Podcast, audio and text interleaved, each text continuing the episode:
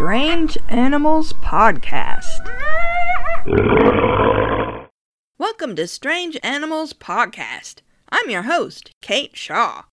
This week, we're looking at a couple of animals that have nothing in common. But first, a big thank you to the podcast Animals to the Max. The host, Corbin Maxey, interviewed me recently, and the interview should be released the same day this episode goes live. If you don't already subscribe to Animals to the Max, naturally I recommend it. And you can download the new episode and listen to me babble about cryptozoology, my favorite cryptids, and what animal I'd choose if I could bring back one extinct species. There's a link to the podcast in the show notes, although it should be available through whatever app you use for podcast listening. This week's first topic is a suggestion from Tanya, who suggested hammer-headed animals. We've covered hammerhead sharks before way back in episode 15, but Tanya also suggested hammerhead worms. I'd never heard of that one before, so I looked it up. I've now been staring at pictures of hammerhead worms in utter fascination and horror for the last 10 minutes, so let's learn about them. There are dozens of hammerhead worm species. They're a type of planarian, our old friend from the Regenerating Animals episode, and like those freshwater planarians, many hammerhead worms show regenerative abilities. They're sometimes called land planarians. Most are about the size of an average earthworm or big slug, with some being skinny like a worm, while others are thicker like a slug. But some species can grow a foot long or more. Unlike earthworms and sort of like slugs, a hammerhead worm has a flattened belly called a creeping sole. Some hammerhead worms are brown, some are black, some are yellowish, some have yellow spots, some have stripes running the length of their bodies. Hmm, it seems like I'm forgetting a detail in their appearance. Oh, yeah, they're hammerheads.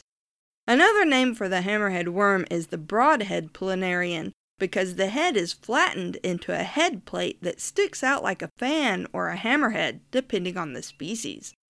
The hammerhead worm's head contains a lot of sensory organs, especially chemical receptors and some eye like spots that probably can only sense light and dark.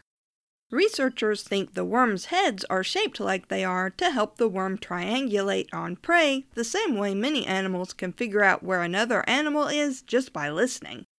That's why most animals' ears are relatively far apart, too. One species of hammerhead worm, Bipalium nobile, can grow over 3 feet long, or 1 meter, although it's as thin as an earthworm. It has a fan shaped head and is yellowish brown with darker stripes. It's found in Japan, although since it wasn't known there until the late 1970s, researchers think it was introduced from somewhere else. That's the case for many hammerhead worms, in fact.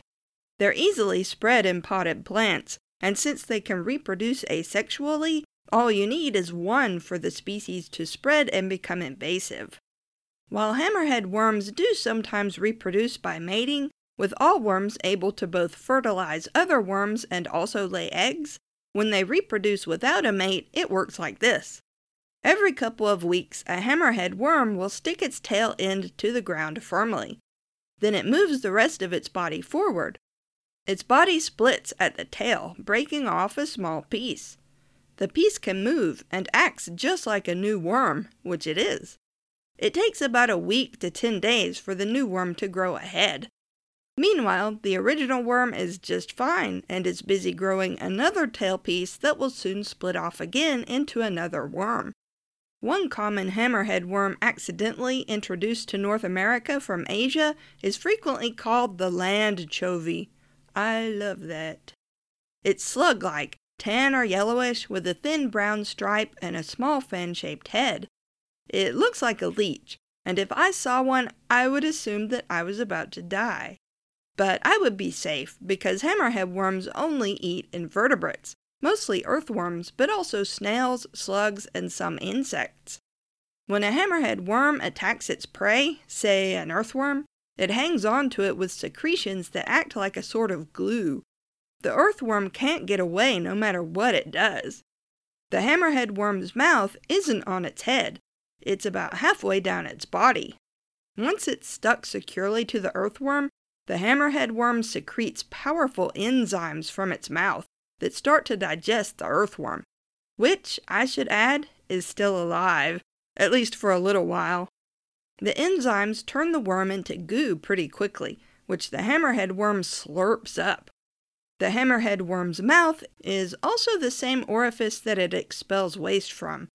I'm just going to leave that little factoid right there and walk away. Hammerhead worms haven't been studied a whole lot, but some recent studies have found a potent neurotoxin in a couple of species. That could explain why hammerhead worms don't have very many predators, or very many friends. Our next animal is a little bit bigger than the hammerhead worm, but probably didn't have a hammerhead. We don't know for sure because we don't have a complete skeleton, just a partial jawbone. It's the giant ichthyosaur, and its discovery is new. In May of 2016, a fossil enthusiast named Paul de la Salle came across five pieces of what he suspected was an ichthyosaur bone along the coast of Somerset, England. He sent pictures to a couple of marine reptile experts who verified that it was indeed part of an ichthyosaur's lower jawbone, called a surangular. They got together with de la Salle to study the fossil pieces, and after doing size comparisons with the largest known ichthyosaur, determined that this new ichthyosaur probably grew to around 85 feet long, or 26 meters. So, what is an ichthyosaur? Ichthyosaur means fish lizard, which is a pretty good name because they are reptiles that adapted so well to life in the ocean that they came to resemble modern fish and dolphins. This doesn't mean they're related to either. They're not.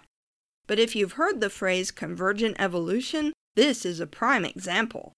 Convergent evolution describes how totally unrelated animals living in similar habitats often eventually evolve to look similar due to similar environmental pressures. The first ichthyosaurs appear in the fossil record around 250 million years ago, with the last ones dated to about 90 million years ago. In 1811, a 12 year old English girl named Mary Anning took her little brother Joseph to the nearby seashore to look for fossils they could sell to make a little money, and they discovered the first ichthyosaur skeleton. That sounds pretty neat, but Mary's story is so much more interesting than just that. First of all, when Mary Anning was barely more than a year old, a neighbor was holding her and standing under a tree with two other women when the tree was struck by lightning. The three women all died, but Mary survived. She had been considered a sickly child before that, but after the lightning strike, she was healthy and grew up strong. Mary's family was poor, so anything she and her brother could do to make money helped. At the time, no one quite understood what fossils were, but people liked them, and a nice looking ammonite or other fossilized shell could bring quite a bit of money when sold as a curio. Mary's father was a carpenter, but the whole family was involved in collecting fossils from the nearby cliffs at Lyme Regis in Dorset, where they lived, and selling them to tourists. After her father died, selling fossils was the only way the family could make money. As Mary and her brother became more proficient at finding and preparing fossils, geologists became more and more interested. She made detailed drawings and notes of the fossils she found and read as many scientific papers as she could get her hands on. At the time, women weren't considered scholars, and certainly not scientists, but Mary taught herself so much about fossils and anatomy that she literally knew more about ichthyosaurs than anyone else in the world. When Mary was 27 years old, she opened her own shop called Anning's Fossil Depot. Fossil collectors and geologists from all over the world visited the shop, including King Frederick Augustus II of Saxony, who bought an ichthyosaur skeleton from her. Collecting fossils could be dangerous, though. In 1833, she almost died in a landslide.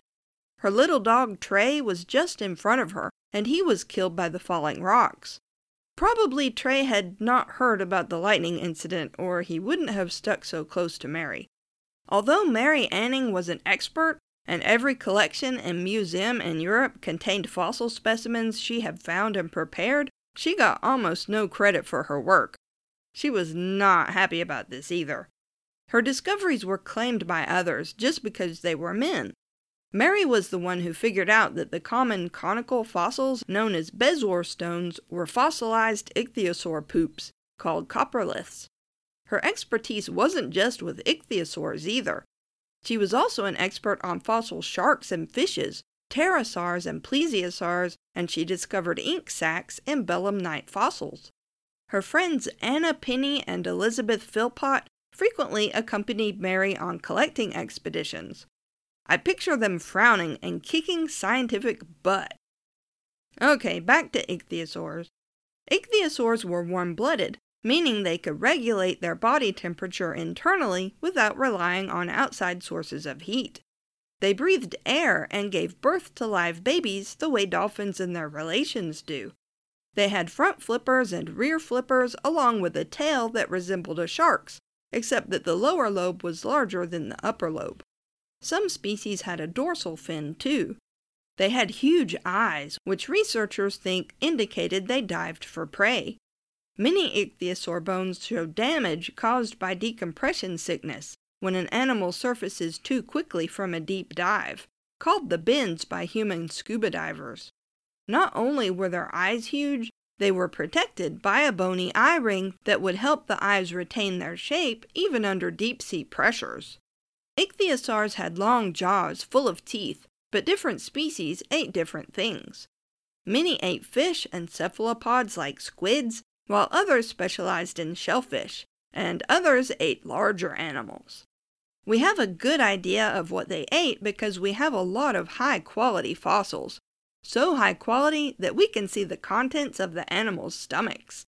We also have all those coproliths that paleontologists cut open to see what ichthyosaur poop contained. Ichthyosaurs lived before plesiosaurs and weren't related to them.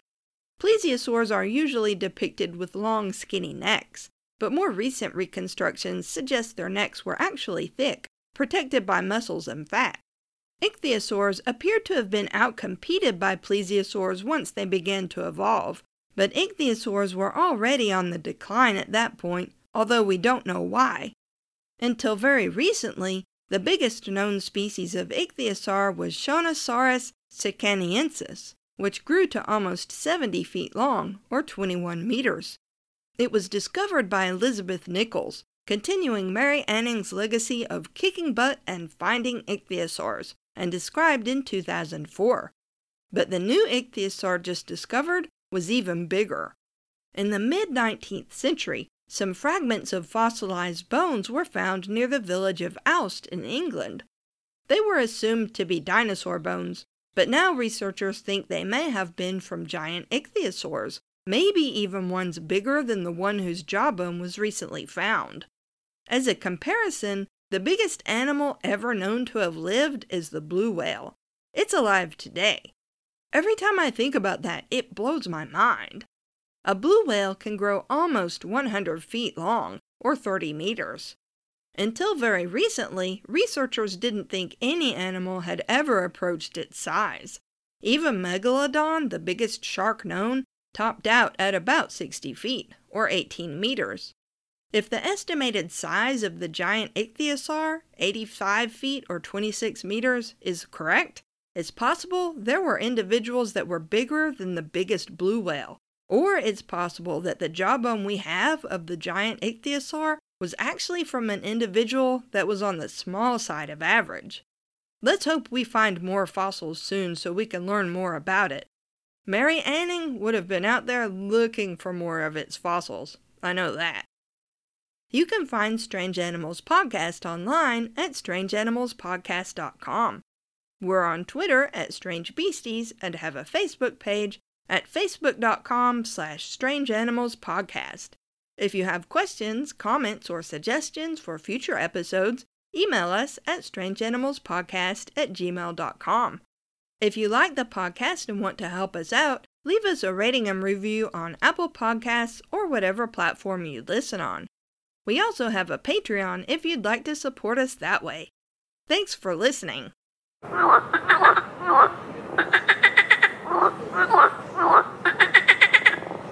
One species of hammerhead worm, Bipalium nobile, Bipalium nobile, Or possibly Nobile? Or Nobila? I don't know.